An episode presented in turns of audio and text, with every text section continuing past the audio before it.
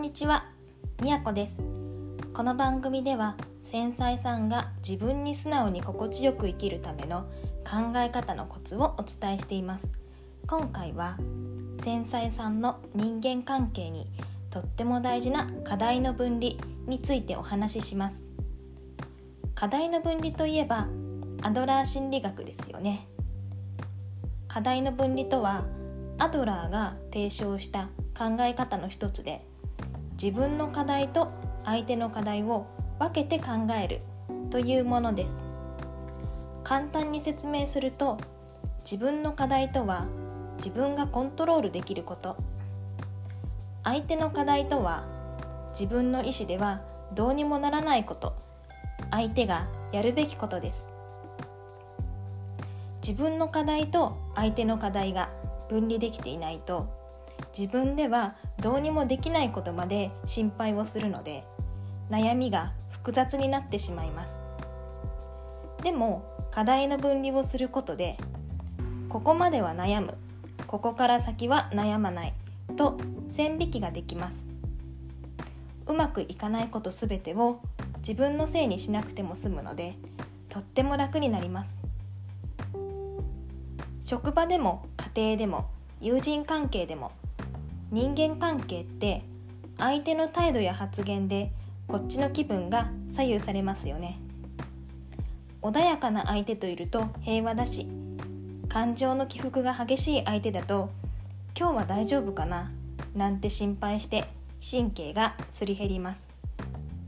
私が一番辛かったのは以前の職場の人間関係で神経質でお説教が多い上司の A さんと面倒くさい仕事を後輩に押し付ける。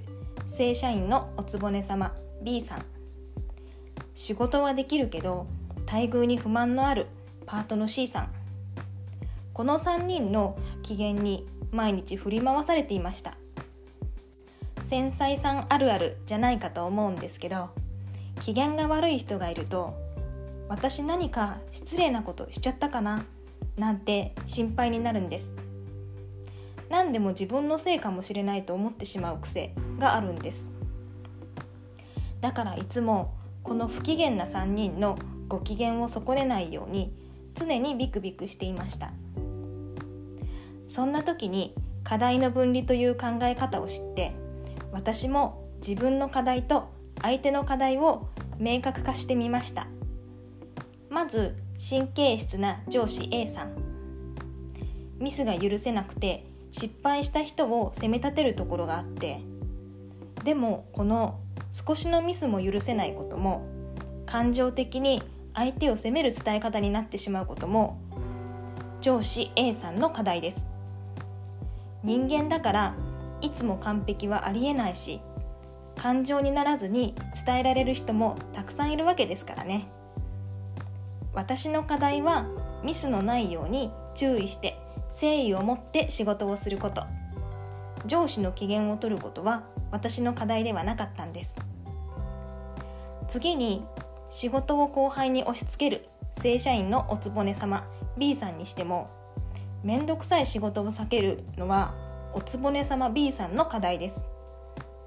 先輩に逆らっちゃいけないと信じていたので頼まれた仕事を断れなかったけどおつぼね様の仕事を引き受けることは相手の課題を自分の課題にすることだったんです。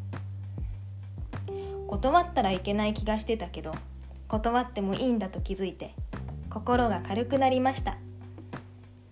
続いて仕事はできるけどプライドが高くて待遇に不満があるパートの C さんは私は正社員並みに仕事をしてるのになんで評価されないんだ大切に扱われないんだという不満があるようでいつも不機嫌だったんですよね。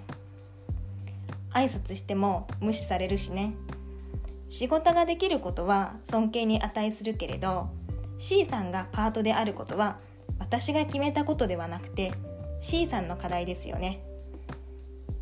不満を不機嫌としてまき散らすのも C さんの課題。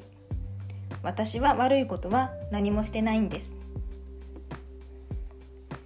でよく考えると高圧的な態度をとる困った人は自分のことも棚上げにして人のせいにすることが多いなと思います。これって自分の課題を他人の課題だと勘違いしているんですよね。全くもう困ったさんですよね。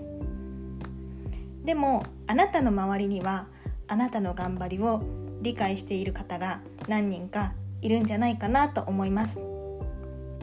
それで繊細さんには悪口を言っちゃいけないと思い込んでる方も多いと思うんですけど悪口を言ってもいいんですよ。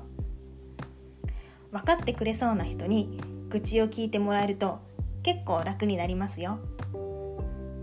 というわけでいろんな人がいますけど自分の課題を淡々とこなして相手の課題には踏み込まないようにうまく距離をとっていきましょう。それでは今日はここまでです。最後まで聞いてくださりどうもありがとうございました。ではではみやこでした。